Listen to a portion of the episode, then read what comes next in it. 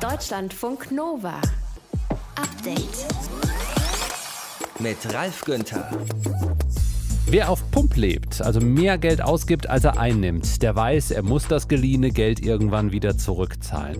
Momentan, und das wissen wir auch als Menschheit, verbrauchen wir mehr Ressourcen unseres Planeten, als überhaupt nachwächst oder im Fall von zum Beispiel CO2 abgebaut wird von unserem Planeten. Heute ist Erdüberlastungstag, an dem wir in diesem Jahr auch in die Zukunft schauen. Wie machen wir da weiter? Wie können wir auch wieder zurückzahlen? Und bei welchen Ländern ist es eigentlich im Vergleich gar nicht so schlimm? Das hört ihr hier im Podcast zum Update am Donnerstag. Verena von Keitz aus unserem Update-Team, die ist Biologin, sie ist auch kreativ. Das eine schließt das andere ja nicht aus, aber wir wollten es genauer wissen.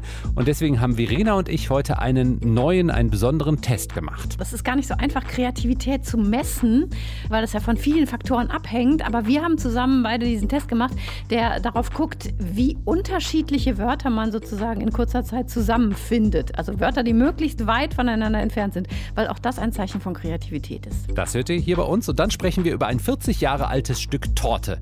So ein altes Tortenstück wird nämlich gerade versteigert. Es ist noch von der Hochzeit von Lady Di und Prince Charles übrig. Und wir fragen uns, wie kann sich ein Lebensmittel so lange halten, ohne dass es verschimmelt oder einfach zusammenfällt. Ist sowas vielleicht dann tatsächlich noch genießbar nach so langer Zeit? Viele Lebensmittel sind auch nach dem Mindesthaltbarkeitsdatum noch gut essbar. Kein Problem, muss man sich einfach nur angucken, riechen und dann entscheiden. Aber Kuchen ist je nach Zutaten schon ein ziemlich empfindliches Produkt. Weitere Antworten in diesem Podcast zum Update am 29. Juli 2021. Danke fürs Klicken, Laden und Hören. Deutschlandfunk Nova. Ab heute leben wir auf Pump. Heißt, es ist mal wieder soweit, rein rechnerisch hat die Menschheit der ganzen Welt in diesem Jahr bereits jetzt so viele Rohstoffe verbraucht, wie die Erde in einem ganzen Jahr erzeugen kann. Berechnet wird dieses Datum ja jedes Jahr von der NGO Global Footprint Network. Heute ist also dieser Erdüberlastungstag. Was heißt das konkret für uns? Das soll uns Holger Berg vom Wuppertal-Institut erklären. Das ist ein Think Tank, der sich unter anderem mit Nachhaltigkeit beschäftigt. Hallo Holger. Hallo Ralf. Erdüberlastungstag. Was bedeutet das denn genau, dass wir äh, ab jetzt auf Pump leben? Also was für Ressourcen werden da reingerechnet bis heute? Da wird reingerechnet die sogenannte Biokapazität der Erde, also das, was uns die Erde innerhalb eines Jahres theoretisch zur Verfügung stellen kann, also innerhalb eines Jahres auch regenerieren kann. Und das sind dann insbesondere die biologischen Materialien, die die Erde in dieser Zeit herstellt.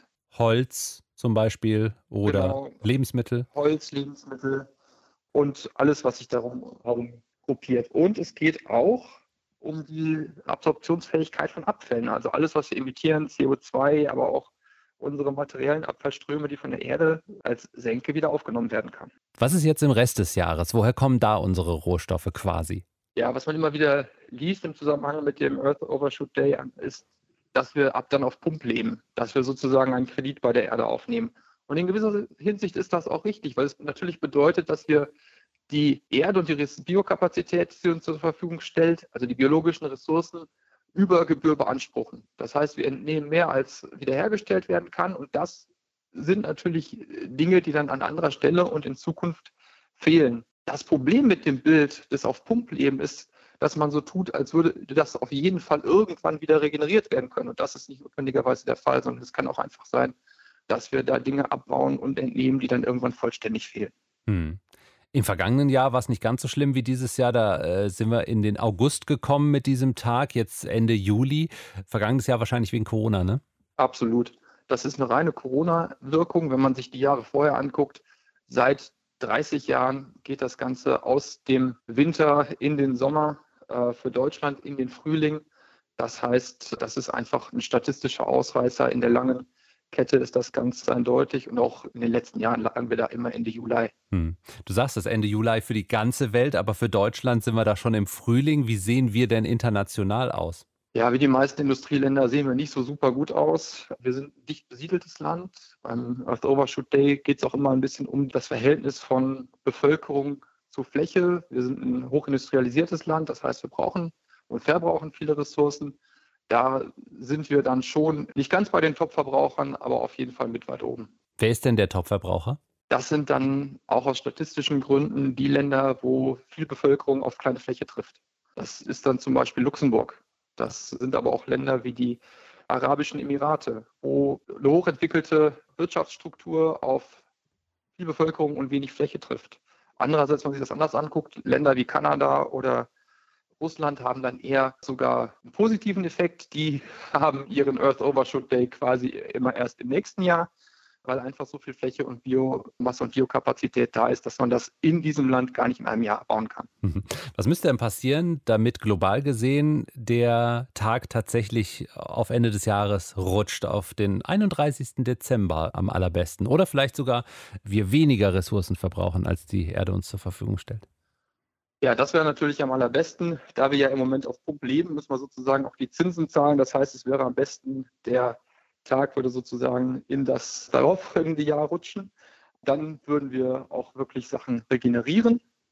Aber was wir auf jeden Fall erstmal tun können, ist uns Gedanken darüber machen, wie wir mit unseren Ressourcen umgehen, wie wir es schaffen können, weniger Ressourcen zu brauchen. Ressourcen, aber auch vor allem die, die wir brauchen, das Material, das wir schon entnommen haben, länger zu nutzen. Und da spielen dann eben Prinzipien wie Kreislaufwirtschaft eine große Rolle. Abfälle vermeiden, Produkte möglichst lange verwenden, reparieren, gebrauchte Produkte gegebenenfalls länger nutzen und auch kaufen, statt immer das Allerneueste, lange nutzen und wenn man es nicht mehr nutzen kann, dann auch recyceln, sodass Material wiederverwendet werden kann, um dann eben auf der anderen Seite das, was wir an die Erde abgeben, in die Atmosphäre abgeben, möglichst zu minimieren. Über den Erdüberlastungstag haben wir gesprochen mit Dr. Holger Berg vom Wuppertal-Institut. Dankeschön für die Zeit. Gerne. Deutschlandfunk Nova. Update. So, heute ist wieder so ein Tag, da hat die Redaktion uns beide, Verena von Keitz und mich, dazu verdonnert, dass wir noch eine extra Aufgabe absolvieren, und zwar einen Kreativitätstest. Einen, den ein internationales Forschungsteam gerade vorgestellt hat, mit dem es sehr viel leichter sein soll, Kreativität zu messen. Und jetzt du, Verena. Also, unter Kreativität wird ja die Fähigkeit verstanden, sich etwas Neues und Originelles auszudenken oder zu schaffen und das Ganze dann auch in eine Handlung umzusetzen. Also mit diesem Neuen tatsächlich ein Problem zu lösen. Deshalb werden gerade im Berufsleben kreative Köpfe gesucht. Nur ist es eben nicht leicht herauszufinden, wie kreativ jemand tatsächlich ist. Was oft getestet wird, ist, inwiefern Menschen divergent denken können, so heißt das, also sich Lösungen ausdenken, die nichts miteinander zu tun haben. Also sowas wie, was kann man alles mit einer Zeitung machen? Genau. Da könntest du dann sagen, oh, eine Zeitung, die kann ich lesen. Ich kann damit Erpresserbriefe zusammenkleben. Ich kann die auch in nasse Schuhe stopfen oder als Geschenkpapier verwenden, wenn ich keinen Müll machen will. Pappmaché draus machen. Also je vielfältiger und zahlreicher die Antworten sind, die man sich so ausdenkt, desto kreativer ist man dann.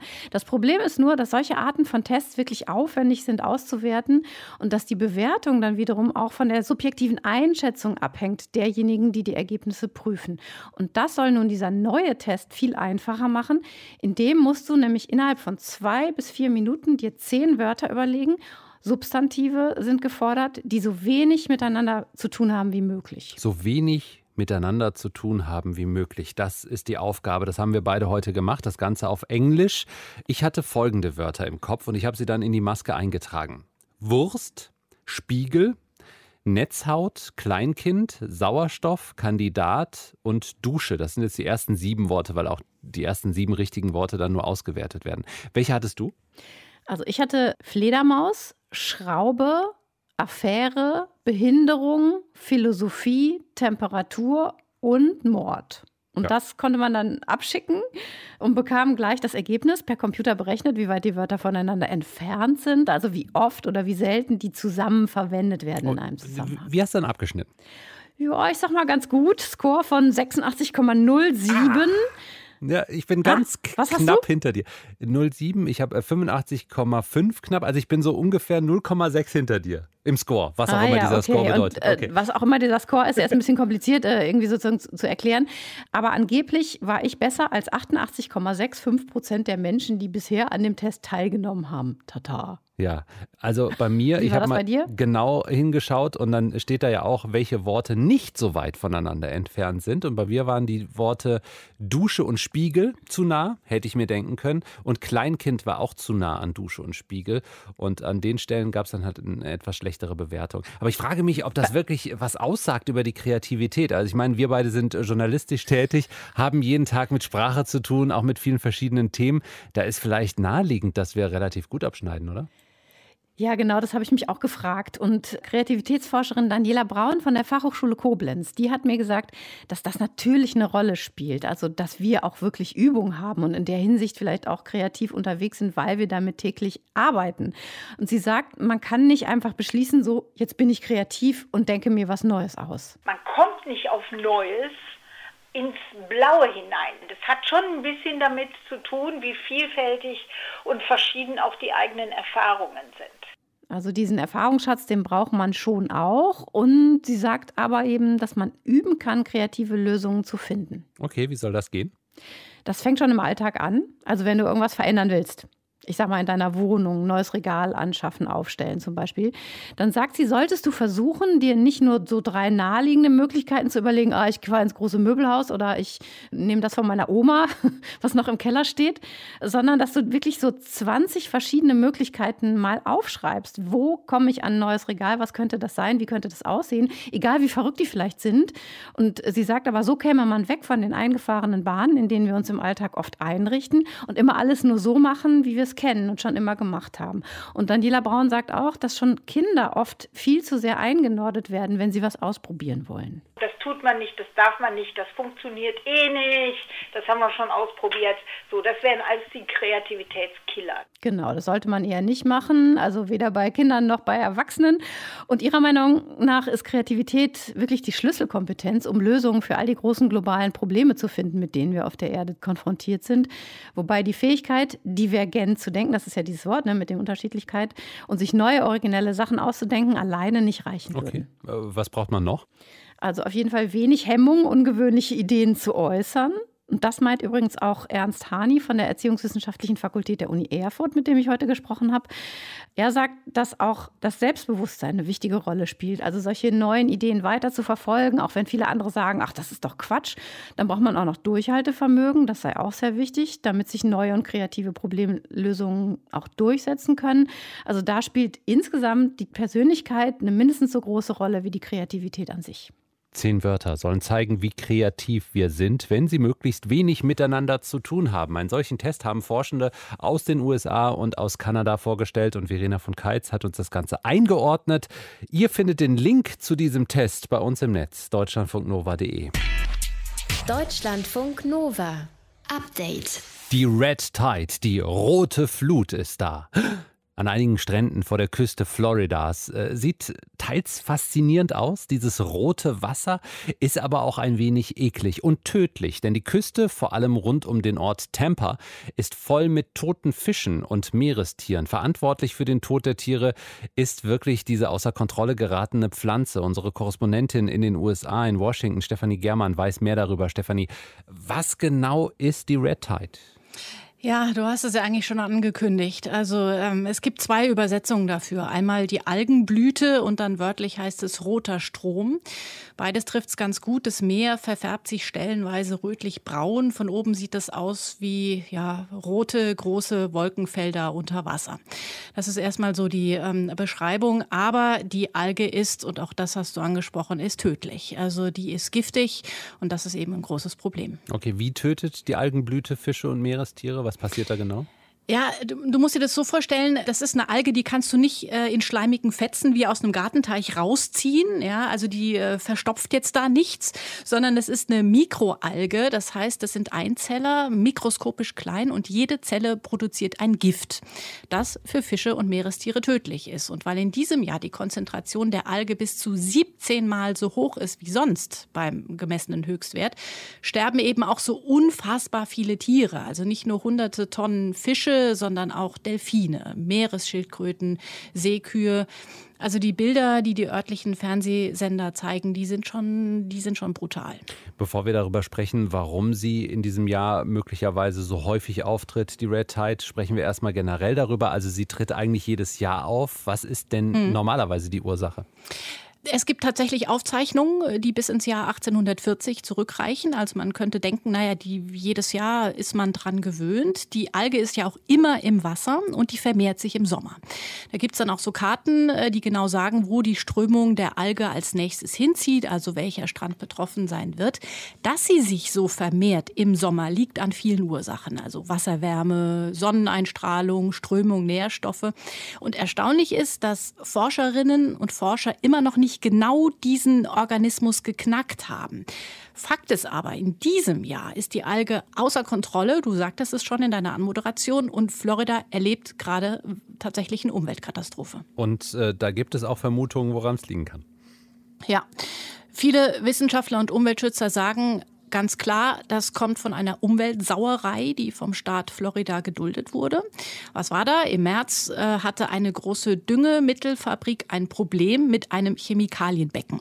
Und dann wurde dieses Becken abgelassen zum Druckausgleich und bis zu, Achtung, 1500 Millionen Liter Phosphatbrühe, Nitrat und Ammoniak wurden einfach ins Meer geleitet, in die Tampa Bay. Und genau dort ist die Situation auch am dramatischsten. Da gibt es die meisten toten Tiere.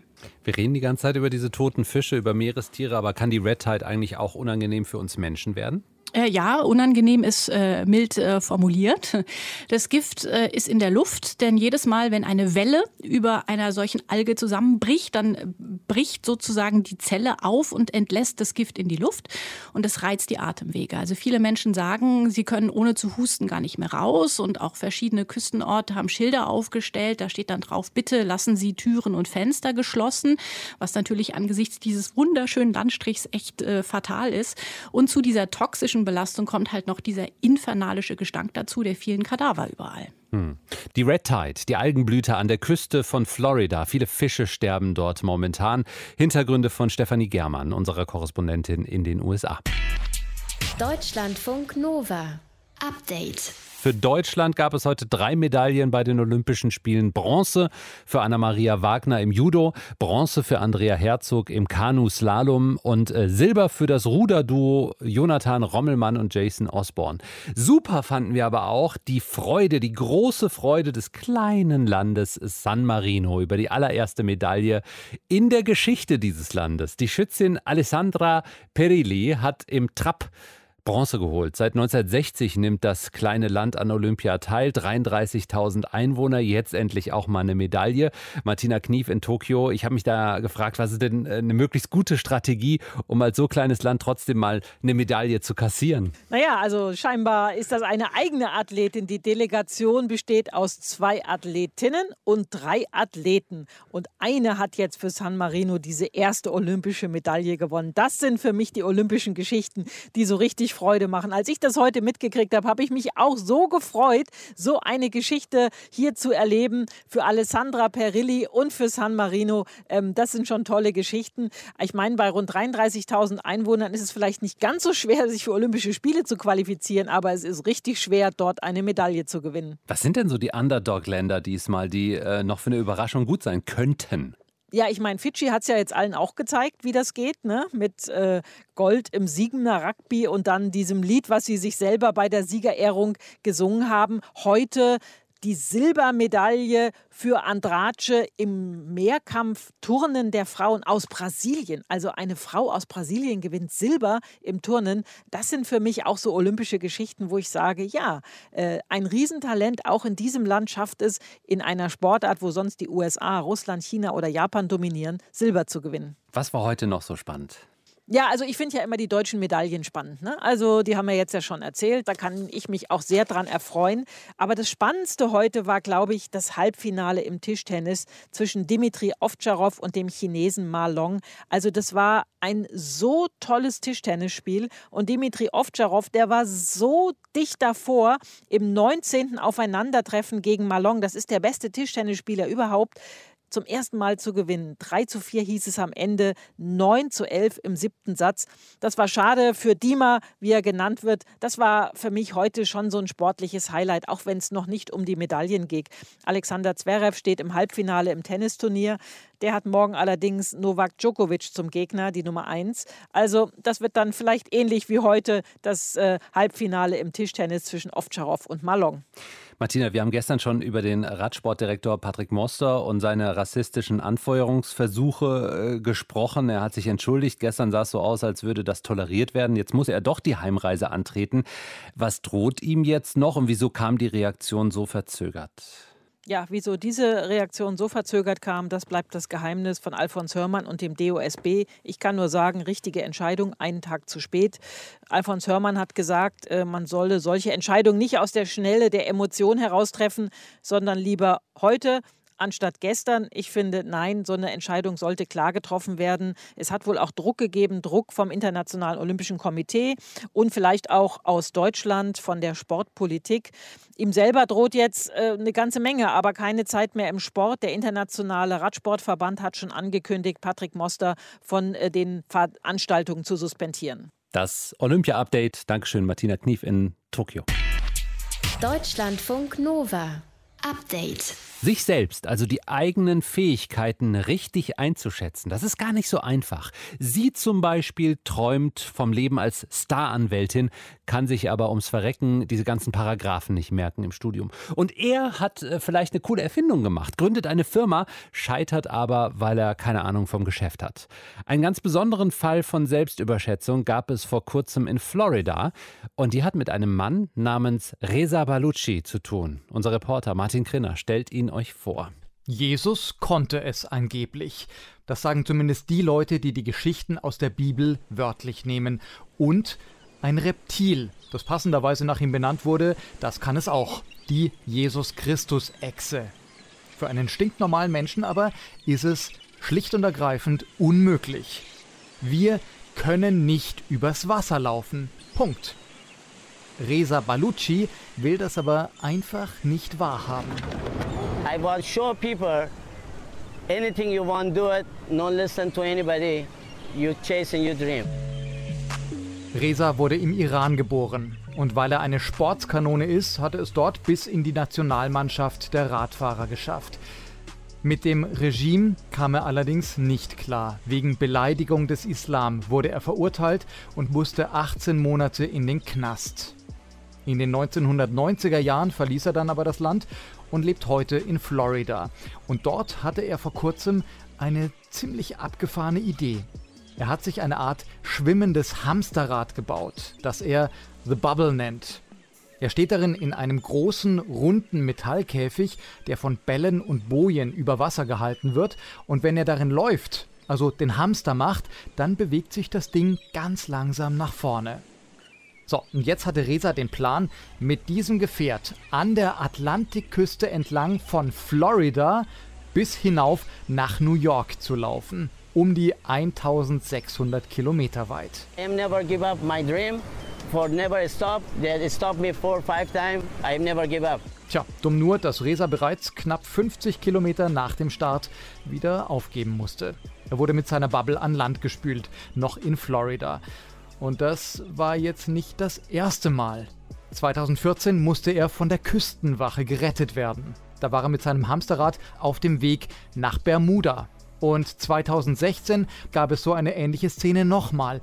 Es hat also irgendwie den Anschein, als ob der Mann seine Kräfte maßlos überschätzt. Allerdings, ehrlich gesagt, mit diesem Fehler ist Reza Balucci nicht alleine. Wenn man den Daten glauben kann, dann ist es ein Großteil von uns, der sich gelegentlich oder häufig selbst überschätzt. Meint die praktizierende Psychotherapeutin Johanna Tünker. Also da gibt es so ein paar ganz spannende Untersuchungen zu. Zum Beispiel hat man Studierende befragt, was sie glauben, wie lange sie für eine Hausarbeit brauchen. Und die haben die Zeit, die sie brauchen, ähm, standardmäßig deutlich unterschätzt. Also haben sich für schneller gehalten, als sie dann tatsächlich wären. 80 Prozent von uns halten sich für die 30 Prozent der besten Autofahrerinnen und Autofahrer. Also da merken wir, das hinkt. Ne? Also es können nicht alle am besten sein. Und sich einzugestehen, dass man etwas nicht geschafft hat, das kostet tatsächlich Mut und das ist schwer. Und ähm, ja, deswegen tun wir das so ungern. Sich selbst und die eigenen Fähigkeiten zu überschätzen, ist also offensichtlich ziemlich weit verbreitet. In der Psychologie spricht man da vom Overconfidence-Effekt. Der beschreibt, dass der Mensch im Allgemeinen dazu strebt, seine eigene Leistung besser einzuschätzen, als sie tatsächlich ist. Also jemand, der eigentlich nur durchschnittlich ist, würde sich eher im oberen Bereich einschätzen und jemand, der eher im unteren Durchschnitt ist, würde sich für mindestens durchschnittlich halten. Die meisten Leute setzen sich also erstmal die rosarote Brille auf und schauen dann in den Spiegel. Und das Einzige, was hilft, diese, sagen wir mal, angezuckerte Selbstwahrnehmung zu korrigieren, ist Fremdwahrnehmung, meint Johanna Tünker. Freunde würden vielleicht gut gemeinte Ratschläge geben, sowas wie, ja, glaubst du wirklich, dass das eine gute Idee ist? Äh, Menschen, die einem nicht ganz so wohlgesonnen ist, würden einem das vielleicht auch direkter sagen, du bist ja größenwahnsinnig, ähm, was soll das? Natürlich mögen wir negatives Feedback intuitiv jetzt erstmal nicht, aber wenn man das erstmal zur Kenntnis nimmt und später nochmal drüber nachdenkt, dann kann man vielleicht auch selber ähm, dazu einer realistischeren Einschätzung kommen. Ob harte Kritik von außen bei Reza Balucci helfen würde, keine Ahnung. Das einzig Tröstliche bei ihm ist aber, er tut alles für einen guten Zweck. Die Aufmerksamkeit, die er mit seinen durchgeknallten Aktionen sammelt, nutzt er für Spendenaufrufe für Obdachlose und Hilfsorganisationen wie die Feuerwehr oder die Küstenwache. Dass er der aber regelmäßig jede Menge Arbeit macht, die dann ja auch wieder teuer ist, das spielt für ihn offensichtlich keine Rolle. Deutschlandfunk Nova. Update. Also eins können wir sicher festhalten, wer das Ding ersteigert, der sollte es äh, definitiv nur in eine Vitrine stellen. Es geht um ein 40 Jahre altes Stück Torte. Was war heute vor 40 Jahren? Ja, genau. Prince Charles und Lady Diana Spencer haben geheiratet. Und von dieser Hochzeitstorte gibt es noch ein in Folie eingewickeltes Stück, ein besonders schönes Stück mit dem royalen Wappen drauf. 40 Jahre lang lag es wohl in einer Kuchendose. Herr Burdig, würden Sie da noch probieren bei diesem Stück Kuchen? Äh, ganz sicher nicht. Also nicht ohne detaillierte Kenntnisse, wie das gelagert wurde. Nein, aber auch dann na, nicht. Zumal viel zu teuer. Ja, wobei, äh, ja, aktuelle Gebote bei rund 600 Euro. Bernhard Burdig ist zuständig für Lebensmittel und Ernährung bei der Verbraucherzentrale NRW. Hallo nochmal. Ja, hallo Herr Günther. Wie kann es denn sein, dass ein Stück Torte nach 40 Jahren nicht äh, schon ein komplettes Eigenleben entwickelt hat, also verschimmelt ist, gegoren, zerfallen? Gut, über die genauen Lagerumstände wissen wir ja gar nicht so viel. Also ja, in einer Dose, luftdicht verschlossen, aber sicherlich nicht absolut keimfrei. Ob das äh, tiefgekühlt wurde oder was auch immer, äh, das ist ja gar nicht so genau bekannt. Von daher würde ich auf jeden Fall ohne äh, genauere Untersuchungen und mehr Hintergrundwissen davon nicht ohne weiteres jetzt was essen. Wie müsste ich denn die Torte konservieren oder behandeln, damit sie noch genießbar wäre? Also kann ich ja irgendwas reinspritzen, ein bisschen Chemiker spielen und dann 40 Jahre warten und dann ist sie noch genießbar? Ja, vielleicht hat das jemand gemacht. Also es geht ja in dem Fall eher um ein Erinnerungsstück als um ein Lebensmittel. Als Lebensmittel würde ich das nicht mehr als tauglich empfinden. Also ich meine, wir haben diskutieren viel über Mindesthaltbarkeitsdatum und viele Lebensmittel sind auch nach dem Mindesthaltbarkeitsdatum noch gut essbar. Kein Problem, muss man sich einfach nur angucken, riechen und dann entscheiden. Aber Kuchen ist je nach Zutaten schon ein ziemlich empfindliches Produkt. Also wenn da Milchprodukte drin sind, Sahne zum Beispiel oder sowas, dann ist das ein hygienisch sensibles Produkt, das im Kühlschrank wenige Tage haltbar ist. Wenn noch süße Sachen dabei sind, Marmelade, Obst oder sowas, verkürzt das nochmal die Haltbarkeit. Also das kann man im Kühlschrank ein, zwei Tage aufbewahren, vielleicht drei. Eigentlich länger haltbar nur, wenn man es einfriert. Hm. Hier soll irgendwie ein bisschen Obst drin sein. Ansonsten sieht es für mich nach sehr, sehr viel Zucker aus. Was sagen Sie denn? Welche Torte, welcher Kuchen eignet sich besonders gut zum Aufbewahren für lange Zeit, falls ich auch mal einen ganz besonders tollen Geburtstagskuchen habe, von dem ich lange was haben will? Also je trockener, je zuckerreicher, je weniger ja, Fette oder Milchprodukte enthalten sind, umso länger ist ein Kuchen haltbar. Also wenn Sie sich so den klassischen Marmorkuchen angucken, wenn der irgendwo offen steht, der wird immer trockener und gut, auch der kann irgendwann anfangen zu schimmeln, aber der ist sicherlich dann, auch wenn er in der Dose verschlossen ist, eine Woche oder länger haltbar. Ob er dann auch so richtig lecker schmeckt, wenn er ziemlich trocken geworden ist, würde ich natürlich auch ein Fragezeichen dran machen. Ne? Sie haben ja auch ein Foto gesehen von diesem Kuchen, dem Hochzeitskuchen von Lady Diana und Charles. Hat es Sie nicht auch verwundert, dass da so gar nichts dran passiert ist, dass der nicht zusammengefallen ist, dass da kein Schimmel dran zu sehen ist? Ja, auf jeden Fall. Also das wäre nochmal zu hinterfragen. Also ob der nicht in irgendeiner Form ja, gar plastiniert wurde oder sowas, ne? Wer weiß es. Also die Angaben sind da auch irgendwie, da hieß es, glaube ich, in Folie eingeschlagen und dann in die, in die Keksdose, in die Kuchendose gepackt. Das kann fast nicht alles gewesen sein. Das ist ein bisschen unglaubwürdig.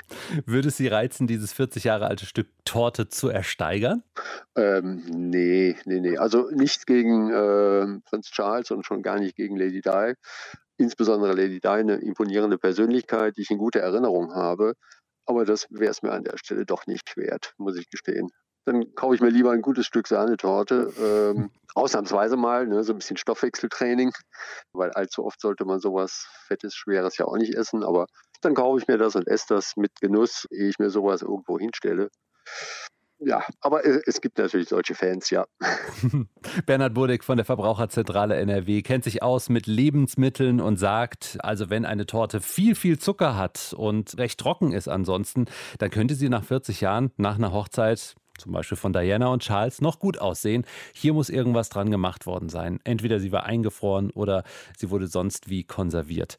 Dankeschön für Ihre Zeit. Ja, gerne. Deutschlandfunk Nova. Update. Montag bis Freitag, immer zwischen 18 und 20 Uhr.